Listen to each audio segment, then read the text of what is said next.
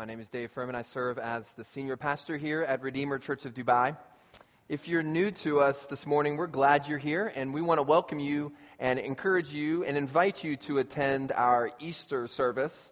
Uh, it takes place on Sunday on Easter. It's a sunrise service, so we're going to gather together to watch the physical sunrise as we celebrate the Son who has been resurrected from the dead. It's, it's not the same beach as we were uh, at the last couple years, but it's right nearby. It's directly across from Mercato Mall in Jumeirah off Beach Road. You, you have a map in your bulletins. You have a map on the invite card that was in your seat. It's also a breakfast potluck. So if you're able to bring some food to share, please do, and we will gather around uh, that table in, in fellowship on Sunday morning. Well, the text Prem read for us just now doesn't really sound like a Good Friday text, does it? Not exactly. For those of you who are visiting today, or maybe this is your first time in a Christian worship gathering, today is called Good Friday. It's a day that marks the day that Jesus Christ died on the cross. You need to know that no one took his life. No one took Jesus' life. He gave it. It wasn't an accidental death. It wasn't an unplanned and hopeless death. There was a purpose, there was a problem that needed to be resolved. Every person ever born anywhere is alienated from God. All of us, every single one of us in this room are sinners. We naturally reject God. We desire to live apart from Him. And that's a big problem because God is the holy creator of the universe, and His very purpose for making us was to glorify Him and to enjoy a relationship with Him. So to reject God is no small thing. It's no minor problem. It's not like burning the food you were cooking for dinner or hurting the feelings of a friend. Our sin is the sin of the created against the creator. The Bible's clear that the only just punishment is one that fits the crime. We've offended an infinitely holy God. The punishment must then be an infinite punishment of infinite measure eternal death, eternal judgment. And this is the judgment that hangs over every single one of us apart from divine intervention. But here's why Good Friday is good news to each of us. It's that through the death of Christ, one can have forgiveness of sins. This is good news. This is the greatest news. We, on our own, we couldn't create, couldn't find, couldn't manufacture, couldn't make a remedy for our sin. No good work can cancel out our bad works. No good work can can defeat a sin nature and erase it. But the good news is God did it for us. Jesus, God in the flesh, He took upon Himself the sins of His people as an atoning sacrifice. It's what we've been singing in our songs this morning. Hallelujah for the cross, because Jesus on the cross bore the penalty that we deserved. He faced God's wrath. He became a substitute and died in the place of sinners. Oh, friends, this is great news. And then on the third day, displaying that God had approved of the sacrifice, the Son, this Jesus rose from the dead, bodily, physically, literally. Now, friends, if you were invited by someone to come today, this is the first time you're with us, I want you to know that Jesus is the solution to your greatest problem. That your greatest problem is, is not that you need a new job or a visa, it's not that you need a bigger bank account or better health. It's to be delivered from the sin that separates you from God. From the God who created you and made you to be in relationship with Him. Well, the words of, of Jesus are clear in the Bible on how to be saved. It's that you turn and acknowledge that you are a sinner, that you have sinned against God, that you have no way to save yourself, and you trust in Him to save you. And He will save you, He will relate to you, and He will give you everlasting life in heaven. Oh, friend, repent and believe. I pray that you would do that today.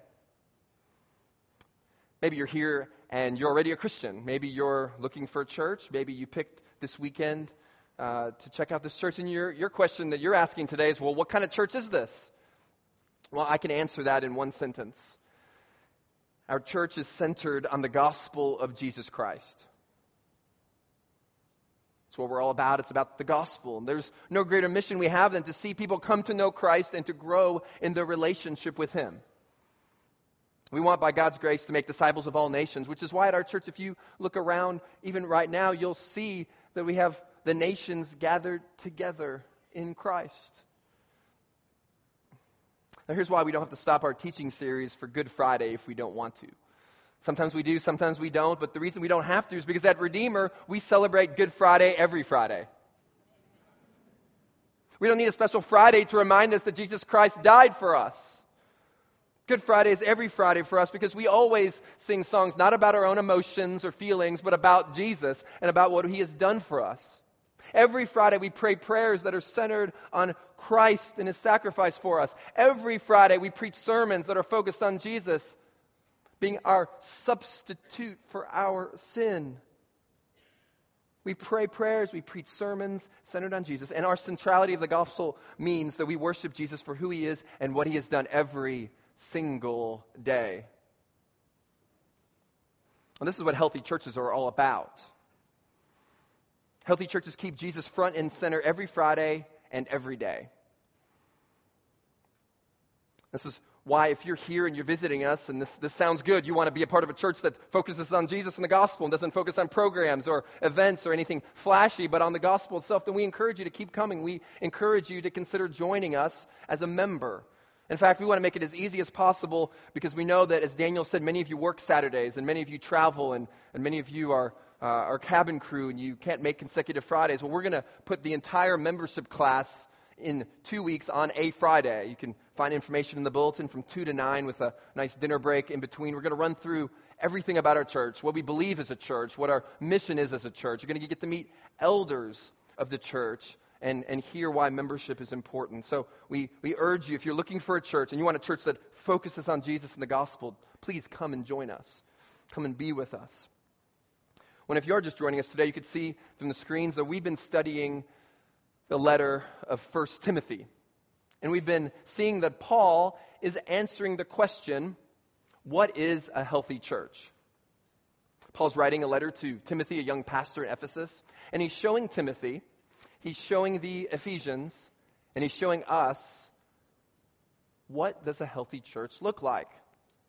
And the question Paul is going to answer today is who are the under shepherds who lead Christ's church? Christ is the head of the body, but God has ordained human leadership in local churches. What do these leaders look like?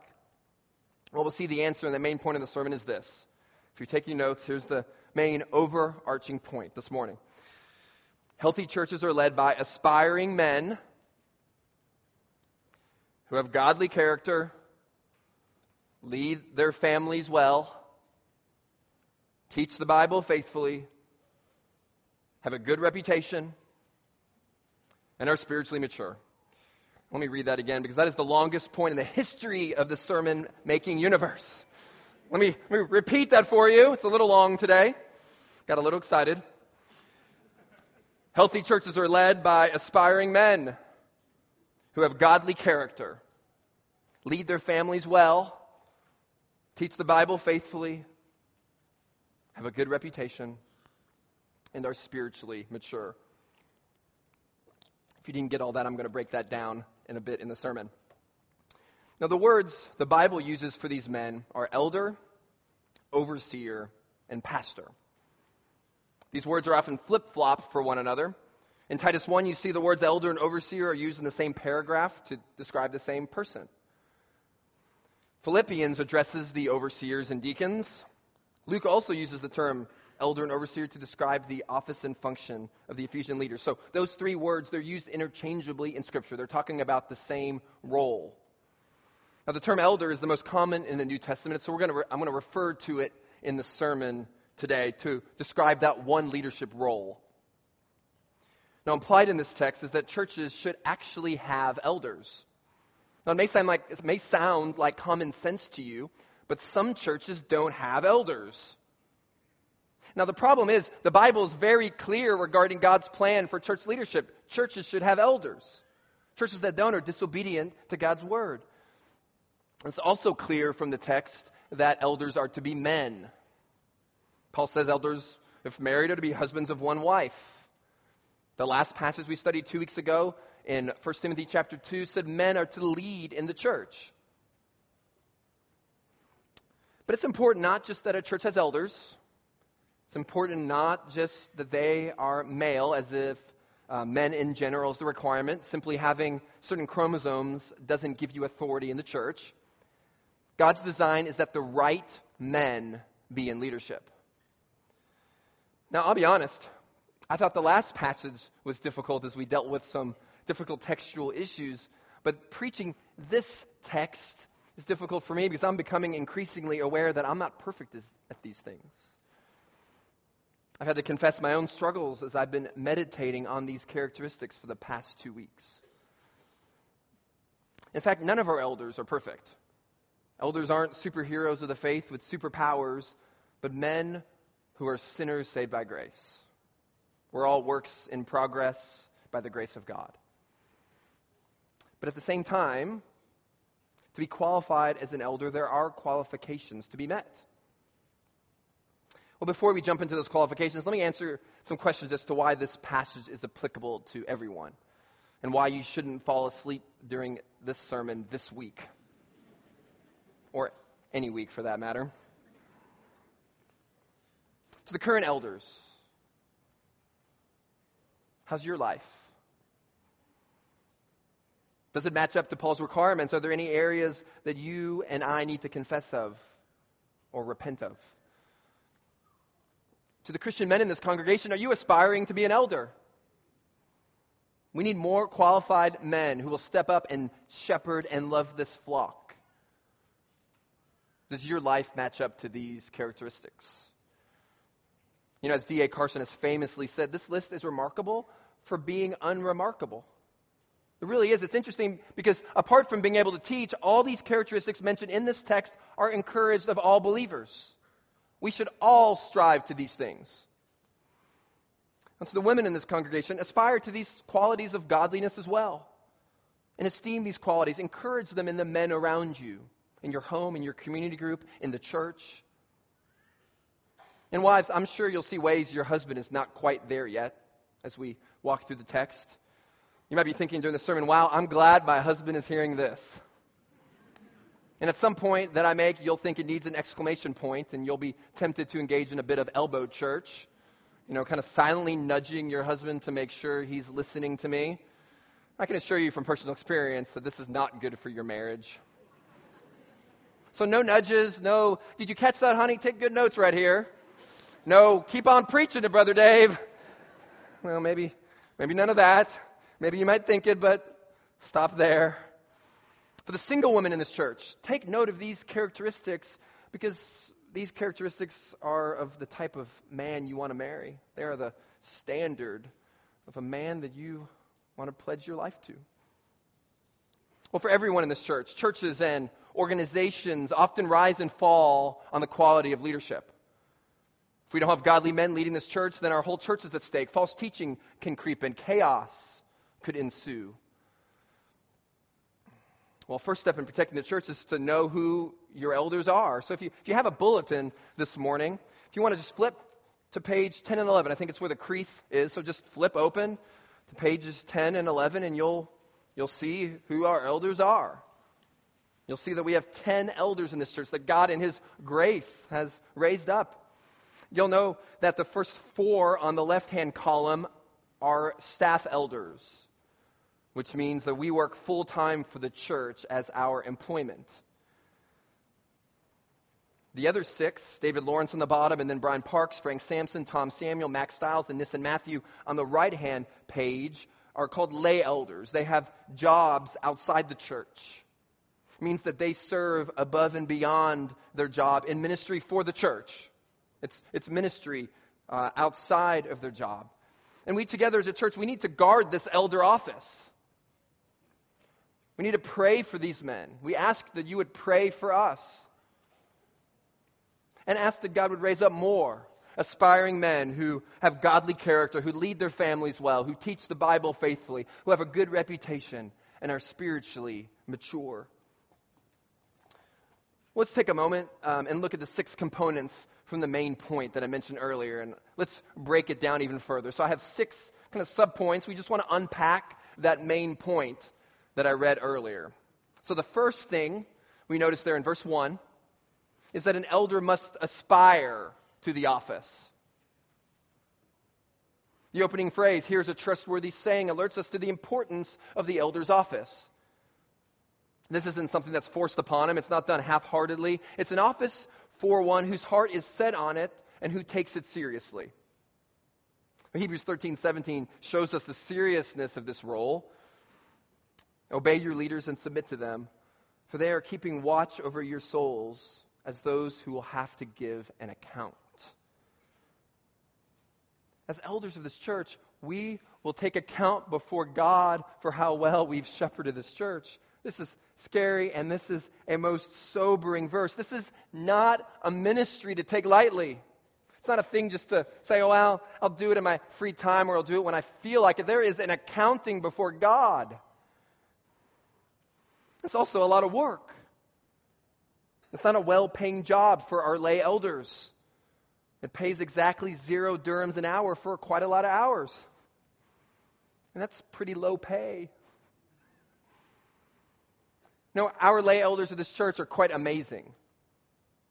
After long days at work, they spend their nights and weekends meeting with people in this church, counseling the hurting, leading community groups, discipling men, preparing to teach, hosting people in their homes, gathering in late, late, late night elder meetings, responding to important emails, not to mention all the other prayer time and thinking time that goes into making big decisions for the church. Now, I'm so grateful for these men. So grateful for them. And the great thing about them is, is, they, is that they would never, ever say that the sacrifice to serve is not worth it. And they do it out of love for God and out of love for the church. They aspire to it, they desire to do it, they love doing it. Well, the second thing we see in our passage is that an elder has godly character. He's got to aspire to the task, but then he's also, he has to have godly character. And Paul's going to lay out all kinds of things. And you'll notice as I go through it that he says nothing about going to Bible college or seminary. He says nothing about an elder's CV, but about his character. It's very interesting. And the first character quality in verse 2 is that an elder is above reproach. This is really an umbrella category for everything Paul mentions. It's the kind of person you'd be shocked if you heard anything negative about.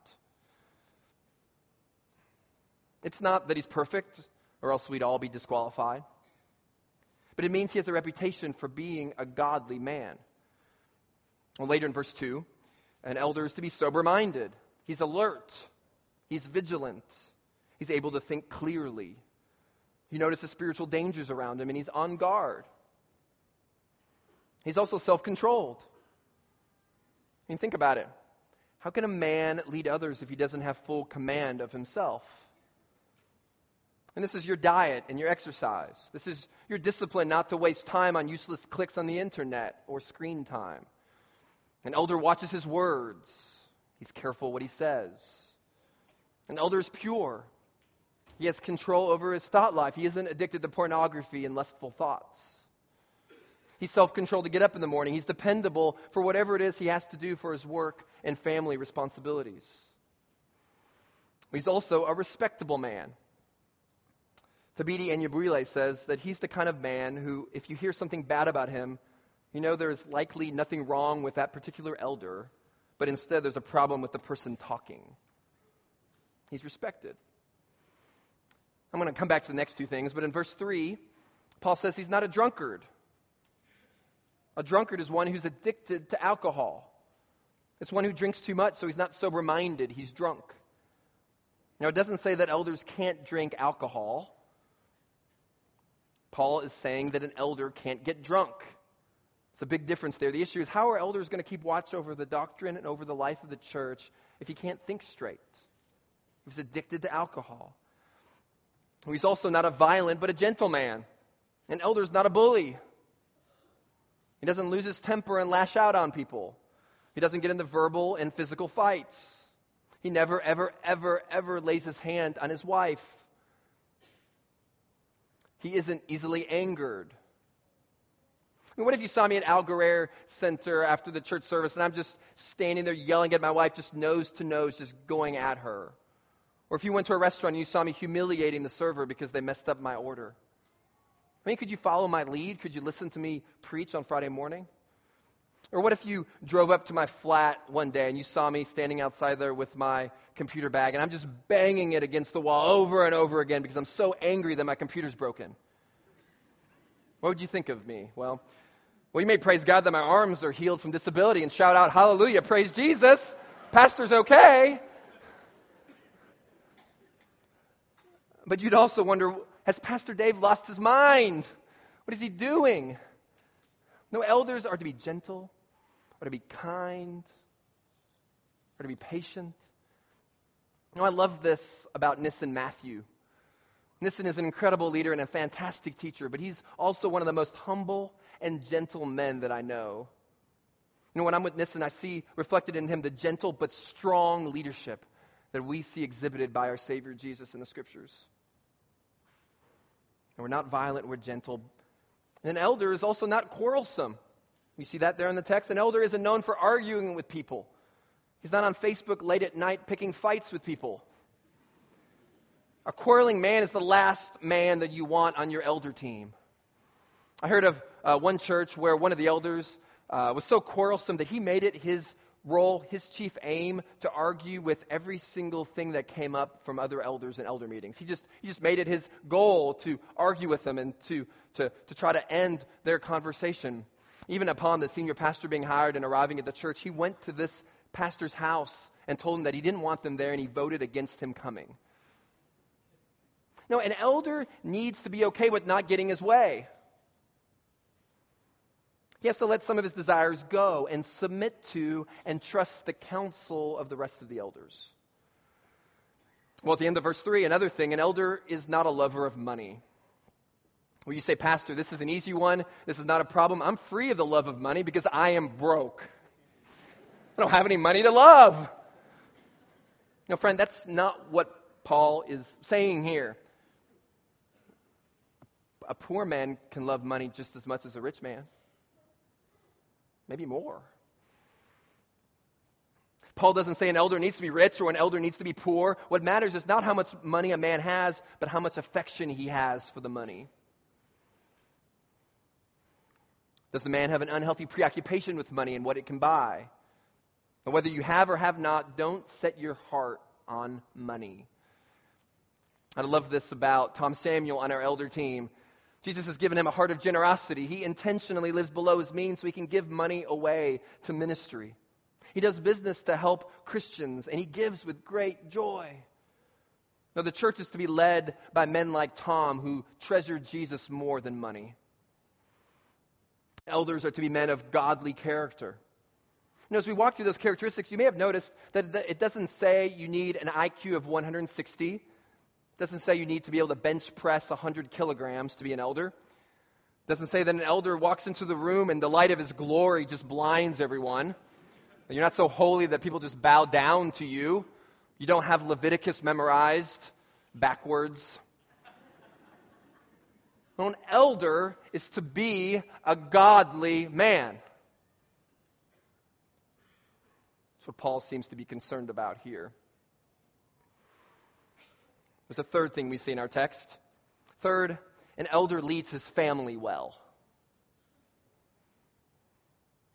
Leads his family well. We see two things about this point in our passage. First, in verse 2, he's the husband of one wife. I still smile when I think of the first pastor's training I did over in India. It was a few years ago. David Lawrence and I went to northern India to be with Rajesh Gautam. Now, Rajesh was one of our pastoral interns last year, and we went to visit to do some training. And I remember being surprised at the introductions of the pastors before the training I did. It went something like this Hi, my name is Deepak, and I have one wife and six kids. My name is George, and I have one wife and three kids. My, wife, my name is Shaker, and I have one wife and six kids. And it went on and on like that. At one point, I even just stopped them and I just laughed and said, Wow, it's really good that you pastors have only one wife. they just kind of stared at me in silence, like I was crazy. It was information I had never received before in an introduction. I thought it was great. I thought it was great that everybody made it clear to me that they've got only one wife. Now, of course, later I learned it was only because of grammar. That in, in Hindi, you don't often put that a particle, but you put one instead to communicate something that you have a wife. You have one wife. Now, it still makes a great point, doesn't it? that elders and Christians who are married, men, have only one wife. Right? That's what the scriptures seem to say. So, what does it mean here in the passage that an elder is to be a husband of one wife? Is it meant to exclude unmarried men from the office? Well, this is unlikely. The author and perfecter of our faith, Jesus, was single. Paul himself was single. Paul speaks highly of those single in ministry. In fact, in 1 Corinthians, he says it's an advantage. Paul says being single is a great thing in ministry. You have lots of advantages time, ability to, to minister. Paul seems to think pretty highly of singles ministering. No, the text literally reads here a one woman man. Now, if you're single, the question to ask is this Do you demonstrate a one woman attitude? Do you treat the sisters in the church with absolute purity? You're not known for dating or leading on or flirting with different women. You treat all women with dignity and respect. Well, the text also doesn't seem to forbid a man to be an elder if he's remarried after his wife dies. Romans 7 Paul insists there's nothing dishonorable in marrying a Christian spouse after the first one passes away. Now, divorce is a bit more difficult. Can someone who is divorced be an elder? I would say maybe, maybe not. I think the issue here in the text is monogamy and faithfulness. Where divorce would disqualify someone as if their credibility is gone. I mean, what are the details of the divorce? When did it happen? Was it before he was a believer? If not, did it have biblical grounds? Was he faithful to his spouse? Now, on, flip, on the flip side, one man could be married to one woman for his entire life and not be qualified as a one woman man. You get that? Paul's saying if an elder is married, he is to be faithful to his wife in the same way that Christ is faithful to his church wholeheartedly. He has to be a one woman man. It's interesting as Paul goes through these qualifications for, for elders. It's interesting and noteworthy that the qualifications are all for him. There's no qualifications for his wife. That's because there's not an official office in the church of the pastor's wife. A pastor or elder's wife is just like every other lady in the church. Our prayer for elders' wives is that they would love Jesus, that they would love their husbands and support him in his role, that they would love their family, that they would honor God in all that they do, both in the home or if they work, and that they would be a healthy church member. And that's it. There are no first ladies of the Redeemer Church of Dubai. This is what we ask of all wives in the church. Well, does this passage mean that an elder must have children? Again, this would seem odd if single men can be elders. And in verse 4, children is plural. If you take that argument, if that was the case, you'd be saying that an elder needs to have at least two children. You'd think Paul would say that if, if that was the requirement. It seems awfully specific. Paul is likely writing here with regard to the most common situation in society. Most elders, the majority of elders, will be married and will have children. The point is, married men, are you committed to your one wife? How do you treat your wife when no one else sees you but God? This is important because who you are when no one sees you but God, that's who you are. No woman has ever said in the history of the universe, Yes, my husband is loving, he is considerate, he's hospitable, he is gentle, and he is kind at home with me. But I know he's just faking it. I know he doesn't really mean it. No, that's not true because who you are at home behind closed doors is who you are. You may be able to fake it for an hour at a church service on Friday. You may be able to fake it behind your cubicle uh, during the week at work. But who you are at home, that's who you are. Who you are with your wife is who you are. Who you are when no one else is looking but God, that's who you are, friend. Are you committed? Are you devoted wholeheartedly and faithfully to your one wife? Is the wife is your wife the recipient of your affection? Is she your best friend? Do you stay away from looking at other women on the street or on the internet? Do you daily refrain from taking all the thousands of baby steps toward a full blown emotional affair with someone at work or someone online? Do you pursue your wife in the areas of spiritual, emotional, and physical intimacy? I had a visiting pastor in my home a couple weeks ago, and he told me that before their church brings a man into eldership, uh, the elders will ask the candidate's wife, How's your love life? Are you two physically intimate with each other often? Is your husband leading you in this area? Is your husband leading you spiritually? Are you growing in your relationship with God under his leadership? Is he pursuing you? Do you feel loved by him? Is he gentle and tender with you? Now, what he's getting at is is this elder candidate a one woman man? I love how Frank Sampson epitomizes this character quality so wonderfully. His love and tenderness and devotion for his wife Sneha is so beautiful, so special, and so sweet. He speaks so highly of her. He loves her with sweet compassion in seasons when she's struggling with health or illness. He's patient and kind with her. His care for her overwhelms her. I see the same thing in Glenn Jones. His support and love toward Donnie has been an example to me ever since we started this church elders are one woman men. Well, the second thing about the elder's home and his home life is that he manages his family well. You see that there in the text. The same word for manage here is the word that describes the task of leading the church in Romans 12 and 1 Corinthians 12. An elder should be leading in his home. If he can't manage his family, how can he take care of the church?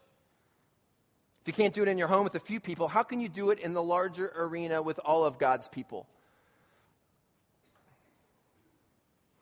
And he must do so with all dignity, keeping his children submissive. An elder's children respect and honor their father. The children reflect the character of their father's leadership. They're not out of control kids or youth. This doesn't mean that an elder's children are super holy angels. They're still sinners. They mess up like other kids. The text also doesn't mean that an elder's children have to be believers. The text doesn't say that. Paul doesn't say a man man can only be an elder when his children are old enough to be verified as Christians and become members of the church. And grace doesn't run in the genes anyway. You can, you can shape your kids' lives, but you can't convert them. You can't force them to believe. They're not automatically Christians because you are. You know, an elder is involved in the lives of his children. He manages the household into a sense of order and love and tenderness, and his children respond well to him. An elder loves and leads his family well. Well, there's a fourth thing we see, fourth part of our main overarching point that I mentioned in the beginning. Fourth thing we see about elders in our passage is that they teach the Bible faithfully. They're able to teach. This is one of the characteristics that causes an elder to stand out. This is different from preaching. An elder may be able to preach, but it's never set forth as a requirement.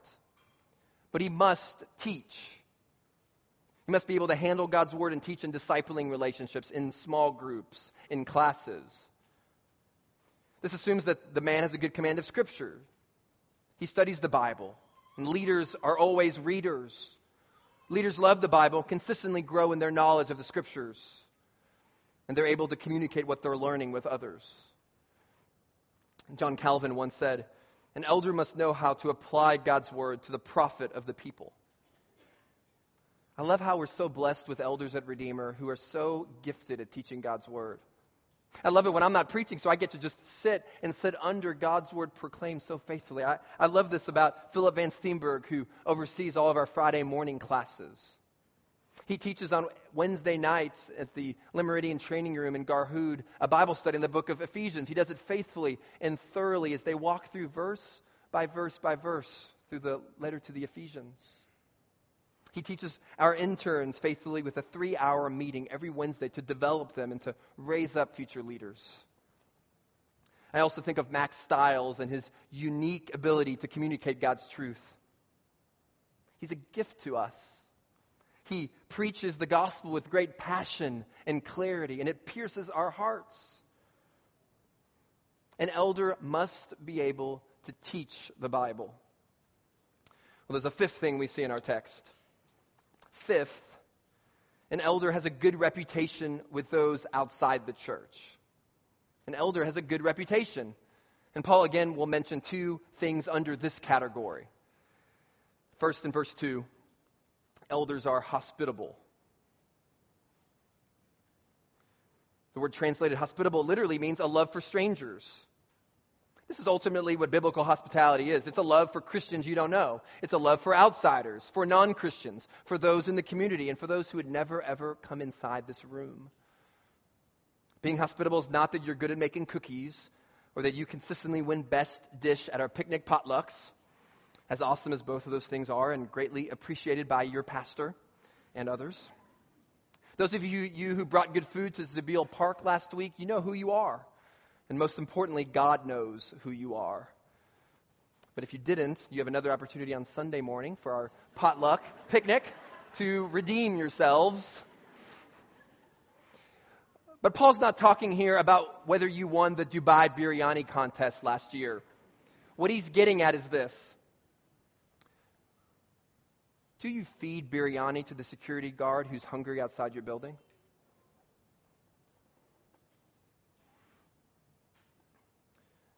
Do you invite people from other nationalities into your home for dinner? Or even spend the night if they don't have shelter? Do you reach out to strangers with food, with encouragement, with friendship, with the gospel of Jesus Christ? Now, hospitality is not fundamentally about your cooking or opening up your home. It's more about opening up your heart to others. I love seeing this in Jason Barris's life. His home is constantly filled with strangers, new people to them. Their community group stays until midnight each week. Young married couples, singles, visitors are always in and out of their home. Jason's always pouring out his life for the sake of other men's growth. Jason's wife, Bev, is always meeting with other women, and her support is a major reason Jason's able to be so hospitable with his time and with their home. David and Chris Lawrence also epitomize this in our church. They have several members of our church living with them. Their dinner table looks like a church potluck every night. Multiple nationalities just sitting together around the dinner table eating with one another. New people are always over at their house. They incorporate the strangers around them into their life. It's who they are. Hospitality is not about having a big house, but about a big heart. You let people into your life. I mean, David and Chris Lawrence sent out three of their five children to university, but if you go into their house today, they filled the space up with Indians and Filipinos and Americans and Africans who have been incorporated into their home and into their life. Now, hospitality is inconvenient, but it shows the world something about Jesus. Jesus was the ultimate host. He is the ultimate host. He's the host who truly gave us his life. He's the host who died for us so that we could have his life. And the Bible says that God loves a cheerful giver.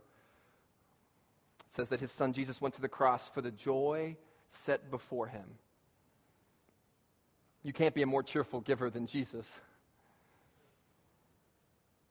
He is the one who can give you and will give you the grace you need to love others, to give of your life to strangers, to others, to those who don't look like you, to those you don't know yet, to those who are in need. Well, the second thing we see is that an elder must be well thought of by outsiders. Outsiders must think well of you. What do people in your workplace think of you? If we asked your boss, would he or she say you're a dependable worker? Do your employees think you're a gracious and loving man? These lights are just a wake up call if any of you have fallen asleep this morning. This is the time of the sermon where we just want to wake you up every single Friday. I see you in the back. If you think I don't see you, I see you, and God sees you right now.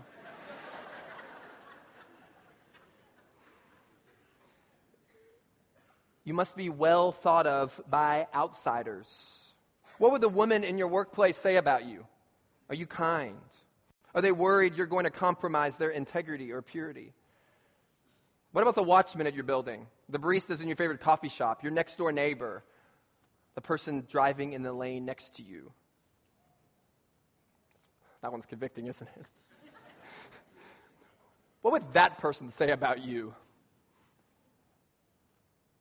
Know, David Platt, the author of Radical, a friend of ours and a man who's preached from this pulpit, uh, he had his old church do something very interesting when they had elder candidates. When they had a group of men who were up for eldership, what they would do is they would actually take out a big advert in the local newspaper. And they would put the pictures of each of the men in that newspaper and information about those men. And they would say at the bottom, if anyone in the community has any reason that these men should not be an elder in a church, please let us know. Wow. That's a potentially scary idea for some of us men, isn't it? But it's actually not a bad idea. I mean, men, what would people say about you if we put your picture in the Gulf News? Maybe on the cover of the website with a place where people can write in their comments about you. Does that make you cringe? Does it make you nervous? Even a little bit? How are you known in the community? I love this about Brian Parks. The teachers and administration at his children's school love him and his wife, Joanne. They've built a great reputation in the community. Brian also plays sports with a group of guys every week who aren't Christians. And he's known for being a good teammate with good character. So much so that one of the men on his team thought there, there would be nobody better to officiate his wedding ceremony than Brian. It's the kind of reputation he has in the community. This is so important so that an elder doesn't fall into disgrace. Do you see that there in the text? That he doesn't fall into a snare of the devil. Now, a snare is a trap. An elder with a bad reputation outside the church leads to his ruin and the ruin of the church. Well, finally, there's a sixth and final qualification we see for elders in verse 6. Sixth, an elder is spiritually mature. He's not a recent convert. A new Christian is not ready to oversee the church because he hasn't endured the wintry trials of the spiritual life. Later in 1 Timothy 5, verse 22, Paul urges Timothy not to be hasty in laying hands on a man to ordain him for leadership. Now, the Bible is not concerned about biological age of an elder, but it's very concerned with the spiritual age of an elder. We don't rush into leadership because we want to protect them from falling into the condemnation of the devil. Do you see that warning there? This seems to mean the judgment given out for the sin of pride. Pride would be a temptation of a new convert being elevated in leadership too quickly. Most people emphasize the word recent here or the word new, and it is important. But I think it's imperative that the elders of churches and the elders of our church are actually converts in the first place. If you're not a Christian, you can't lead a Christian church. Now, one of our church members, Rod McBoyle, sent me a, a video a couple weeks ago. And in this video, this preacher, this pastor, made the gospel very clear. He talked about the fact that our sins demand a blood sacrifice. He talked about the fact that Jesus came to be that sacrifice. I mean, great wonderful sermon until he said that in, that in that very same sermon that this theology, this gospel is an embarrassment to him. He repudiated the gospel of Jesus Christ and he said this teaching is immoral and outdated. He said that the gospel damages the church and no longer works. That pastor elder is not converted. He's not a Christian. He may have gone to seminary, but he's not going to heaven unless he believes the same gospel that Jesus proclaimed and the same gospel the disciples faithfully preached 2,000 years ago. Elders must be genuinely converted. They must repent of their sins. They must place their faith in Jesus Christ to save them. They must not think the cross is outdated, but that the cross is their only hope in the world. To be an elder, you must first be a Christian. You must be a good, faithful Christian man. And this may surprise you, but there are elders and even senior pastors in the world who aren't Christians. Some television preachers, some TV preachers are not Christians.